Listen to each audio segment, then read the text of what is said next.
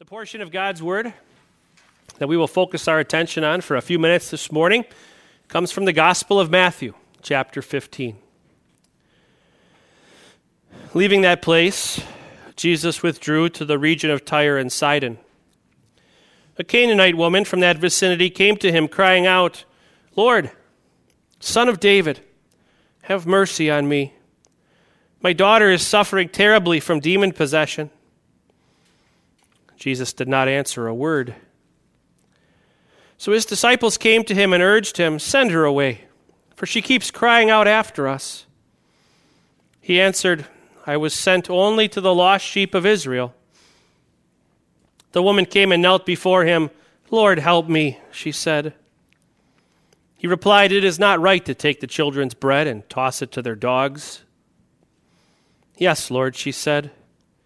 But even the dogs eat the crumbs that fall from their master's table. Then Jesus answered, Woman, you have great faith. Your request is granted. And her daughter was healed from that very hour. This is the gospel of the Lord. Please be seated. Let's pray. Then is our comfort this alone, that we may meet before your throne. To you, O faithful God, we cry for rescue in our misery. For you have promised, Lord, to heed your children's cries in time of need. Through him, whose name alone is great, our Savior and our advocate. Amen. Have you ever been given the silent treatment? I hope it's been a while. I hope it, I hope it was when you were little, but maybe not, right? Happens between siblings. There's some conflict, and instead of yelling, instead of fighting, the one just won't talk to the other. Sometimes it happens between parents and children, sadly, both ways, right? The kids give the silent treatment to the parents, maybe the parents give the silent treatment to the kids. It'll happen in marriages, it'll happen in friendships, it happens in all sorts of relationships. It's conflict that isn't easily resolved. And one person makes a decision. Instead of yelling, instead of fighting, I'm just not going to talk. And it always has that purpose of causing pain or sending a, a silent message. But of course, the problem with the silent treatment is the silence. No talking, no conversation. The conflict is not going to get resolved. And I think it's our understanding, our experience with the silent treatment throughout our lives that makes this text such a head scratcher. And then you pile it on top of the fact that this is Matthew 15. If you page through the Gospel of Matthew up until this point, Jesus has performed so many miracles. He, he has healed the sick, he has raised the dead. He has healed paralyzed people from afar, face to face, too.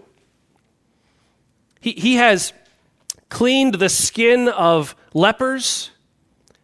He has opened the eyes of blind men and given speech to the silent. He's fed 5,000. He's walked on water. And, and if you pay attention as you're going through all these different miracles that Jesus has performed, he doesn't just perform them for Jewish people, he performs them for Greeks, for Canaanites, for Samaritans, for people like this Canaanite woman. People come to him in faith, they trust, they believe. They really do. That Jesus is able to help them if he so desires. And time and time again, what do we see? Jesus helps. But then here,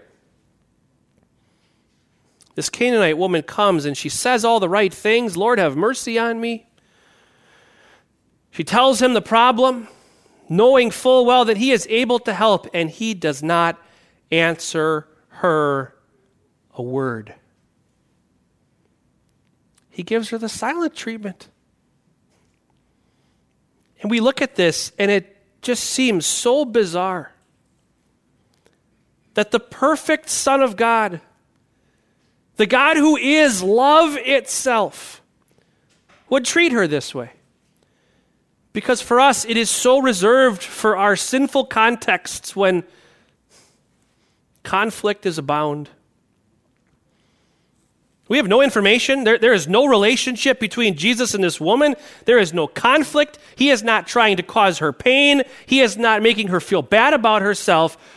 But he does have a purpose for the silence. As she continually pursues him, Lord, have mercy on me. Lord, help me. Even the, the dogs get to eat the crumbs that fall from their master's table. It's like she's saying to him, Lord, don't give up on me. And all along, he's whispering the same thing right back to her Don't you give up on me. Don't you give up on me.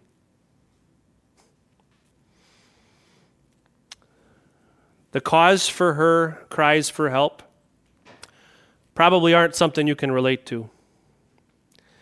Satan has determined that it's in his best interest not to demonstrate the kinds of demon possession you might see in Hollywood films in our culture. It doesn't mean that demon possession doesn't exist. In fact, the opposite's true. You could talk to our world missionaries, men who serve in South Pacific, Mongolia, China, Africa. They will tell you some stories that will send shivers up your spine. Satan and his followers are more than capable of these kinds of things still today, but he doesn't tend to take that approach in America. He thinks that would maybe not be in his best interest, as so many people already have rejected the idea of the God of the Bible. It doesn't really serve his purposes to reveal himself in these ways. And so maybe you've never prayed that prayer. Lord, have mercy on me. My, my son, my da- daughter is suffering terribly from demon possession. You maybe never prayed that prayer but I bet you've prayed one similar. As someone that you know, someone that you love is struggling against sin, against temptation, against the powers of hell.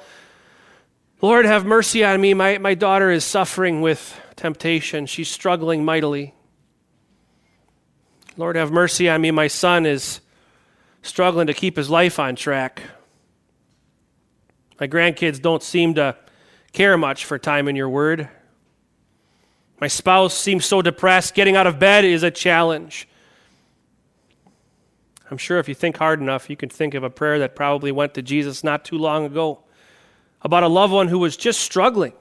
Struggling with sin, struggling with the reality of death, struggling with sin in this world.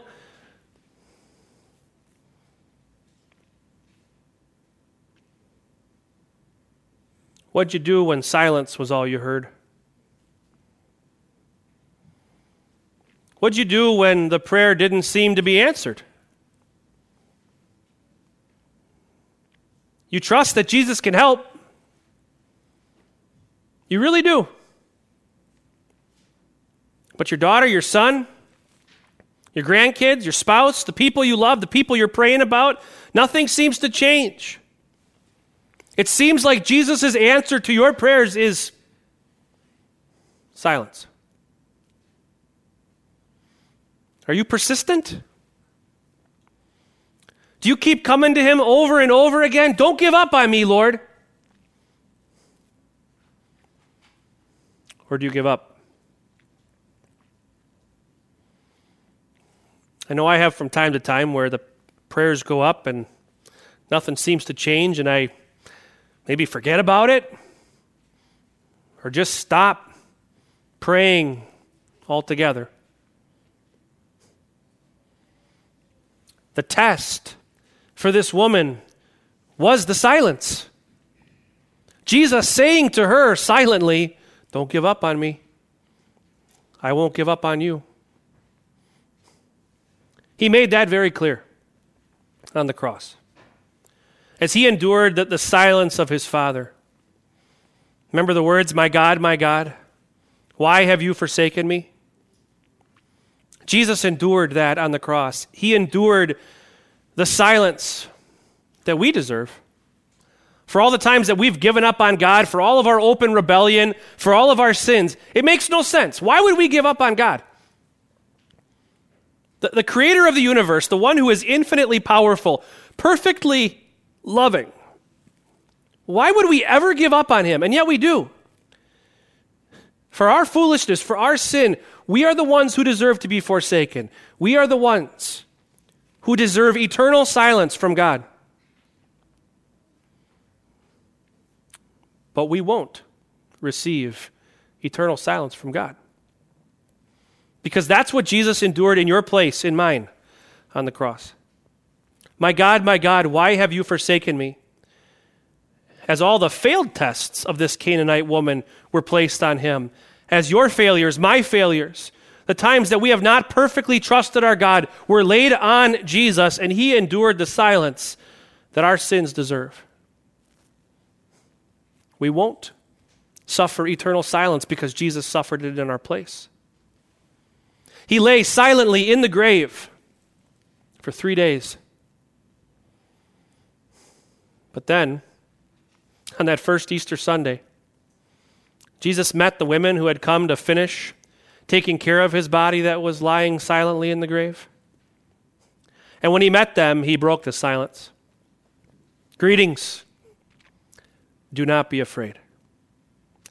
Do not ever be afraid again, because you are now at peace with me. Now, do you understand where this Canaanite woman was coming from? Because by God's grace, she understood all of this. She knew the promise from Isaiah that the promised Messiah was not just for Israel. That would be too small a thing.